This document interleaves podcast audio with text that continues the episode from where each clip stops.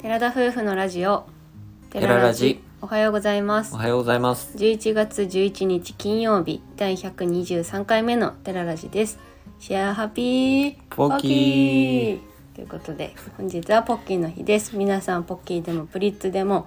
うーん何でもあのペグでもとりあえず棒のものを交換しましょうん、急な振りだったけど、なんとかついていきました。うはいありがとうございよまかっす今日はポッキー買おうと思います、はいプリッツでもいいね私たちは宮崎県在住の20代後半夫婦ですこの番組では私たちの日常やキャンプ日本一周計画について宮崎弁でてげてげにまったりとお話ししていきます本日は本来弾き語りのコーナーだったんですけそどうです最近ちょっとサボり気味でサボってるわけではないもですよ。しもし楽しみにしてくださっている方がいらっしいらっしゃいましたら申し訳ございませんいやちょっと練習するとかあの弾く時間がちょっとなくって、今日もねちょっとやる予定ではあったんですけど夜遅くになってしまったりとかで、ちょっと近所迷惑申し訳ないなってことで、ちょっと今回は控えさせて今回も今回もさせていただ控きました。えてはい日曜日にちょっと時間あるので弾いたりなんかして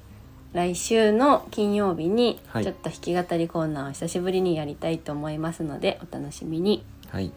で今回の話題としては、ふるさと納税についてお話ししていきたいと思います。実は昨日してたんだよねそれこそね。はい、それなんですよ。まあそれはなぜ昨日だったかっていうのは、まあ、楽天関係のことで、まあ、うん10日がお得っていうことだったので、昨日やったんですけどもうん、遅いけどね本当はもっと早くにしておきたかったんですけど、ちょっとできなくってはい、なぜふるさと納税をやり始めやり始めたなんか踏み切ったかと言いますとやってる方結構いらっしゃるよね、うんいらっしゃると思うんですけど僕らは全然やったことが今までなはくいて、なはかいったですで来年度以降市民税をうんうんまあもちろんね払う分には変わんないんですけど少しでも来年度以降の旅にもし出た時にうんそのお金が少しでも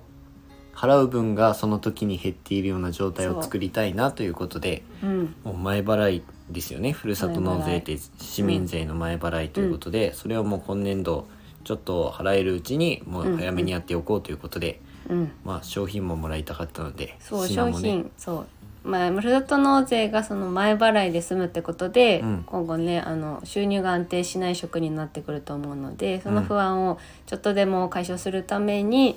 あのふるさと納税をしたってことと、まあ、節税の意味ではないので、まあ、その返礼品というものを目当てにやってみようかなっていう感じだったね。はい、で僕らは、えー年末に佐賀に行く予定があるんですけども、うんまあその時に買ってもいいなとはなんとなく考えてたけどふるさと納税いろいろね僕ら楽天のふるさと納税を探していたんですけども、うんえーなんかいろいろ探したけどキャンプ用品とか、うんなんか今欲しいものなんか車中泊に使えそうなものとか探してみたけど、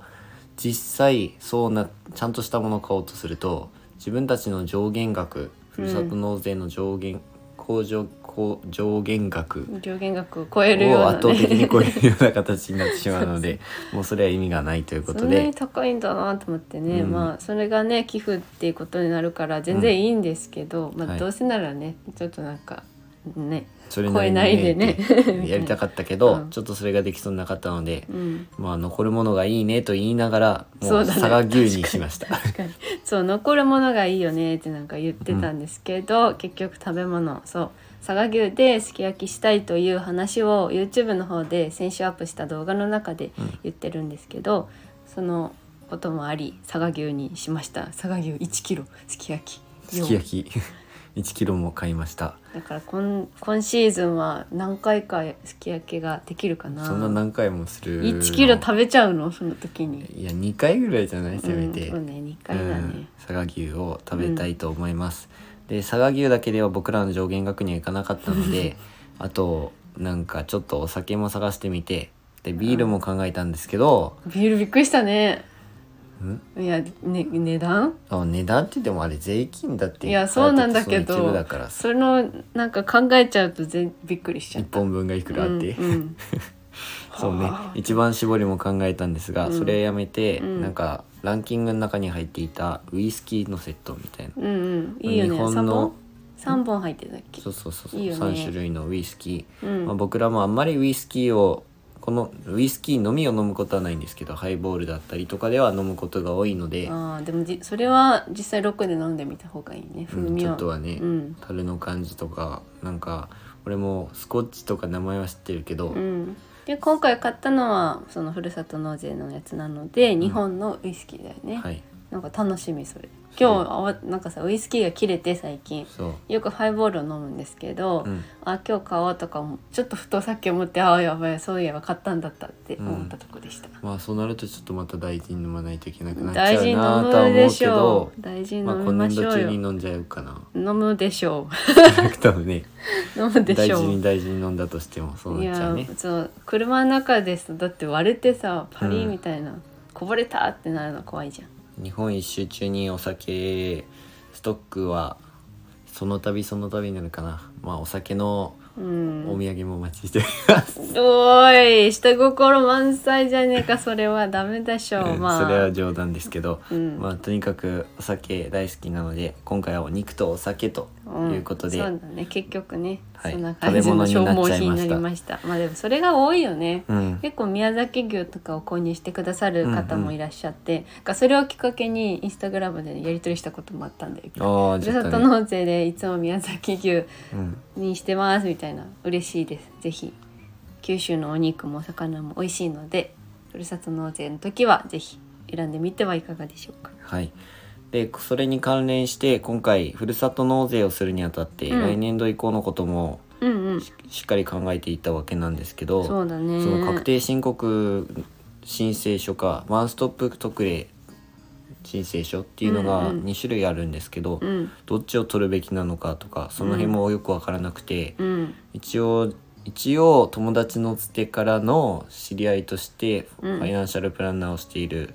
まあ、自分と違うお世話になっている子に相談をしたんですけど、うんまあ年下というね年そうだ下の子に相談したんですけども下だけど全て私たちの方が劣ってるんだようんめっねちゃしっかりして いるもう勉強、うん頭がいいんだなってういうのんはわよくわかかるるけど、うんそうやって聞いていた時にう、んあのフリーランスになるのと、うん会社とかそういったところに勤めるのとでは、うん全くそういったお金関係の扱い方違う経費の出しし方とか、そういった収入の出し方とかうん全然違うんだなっていうのがよそく、うねそこで初めてよく分かりまして、うんだから収入はもちろんありきのしそこから経費を引くとか、うんそういったところうのん帳簿を最終的に確定申告を出す前にうんで僕らがただ知らないだけです皆さんはご存知かもしれないんですけども、うんうん12月頃に帳簿をつけるからレシート関係は全て取っておいてくださいとか、うんうんうん、どういった形で最終的に確定申告していくのかっていうのをうん今回の話でなんか初めて知ることばっかりで、で実際に私前職辞めてから一時結婚式の準備期間としてお仕事休んでた時があったんですね。うんであの失業手当もらったりだとか、うんそのそれこそその時初めて確定申告っていうものをしたりとかして、うんなんかその時もその子に助けてもらったんですけど、まあ、それもあってちょっと知ってる機会があったからうんまだすんなり入ってこれたけど実際ずっと会社員とかで勤めてたら知らないことばっかりだよなって思う。本当だよね。まあ、そのフリーランスってまた違ううん職種だから、もっともっとお金についても勉強しなきゃっていうところもあってやっぱ損はしたくないもんね、知らないと損することばっかりだなって大人払にいなっすぎててし思まう。ったりとか、うん、そこをもっと抑えたりとかいや本当いにろんなことができるということで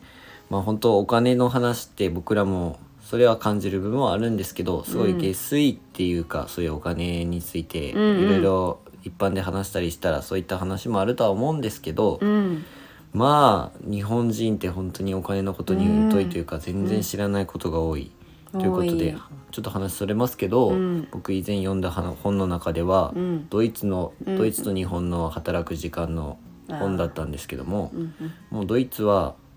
まあ、年間で働くもうとにかく残業しないとうんいうことと、うんあの給料もうん年間だから年収のうちうん6割うんは給料から生活費を稼いでいる残り4割は何で使ってると思う投資正解ですそういった運用関係ん投資運用関係で生活費をま賄っているってことでもうこれが景金のうん社会人の仕組みということだったので、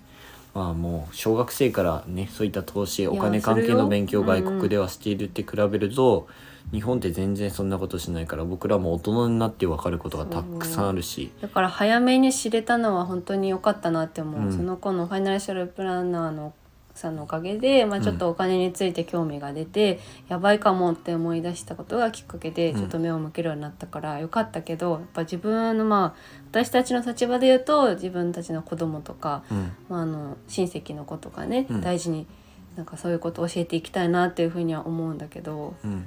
まあ日本人はさっきの話の続きだと、うん、 95%近くは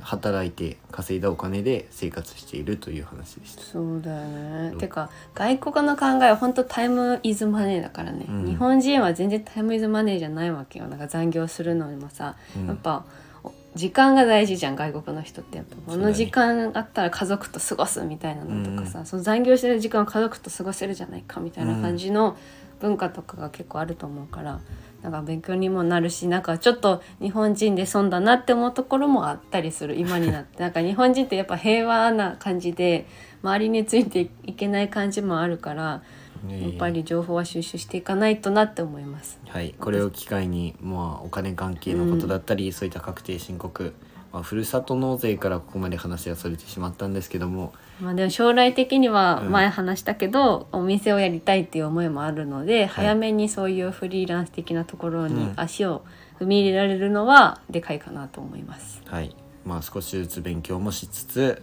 はい楽しんでいきたいなというふうに思っております。ぜひ知識が終わりの方はこの未熟な私たちに教えてください。はい、ふるさと納税ももう12月ぐらいまでしかとにかく12月ギリギリになってしまうと買えなかったりとか、値上げもするそうなので、どんどん値上げしてて本当は9月とかまでにはやっとかないとやばいうんみたいな感じだったんですが、はい皆さんも早もめにし考えてらっしゃるのでのであれば早めにお願いします。はいはい、では今回のお話はここまでです。ラジオのご感想やご質問などコメントやレターで送っていただけると嬉しいです。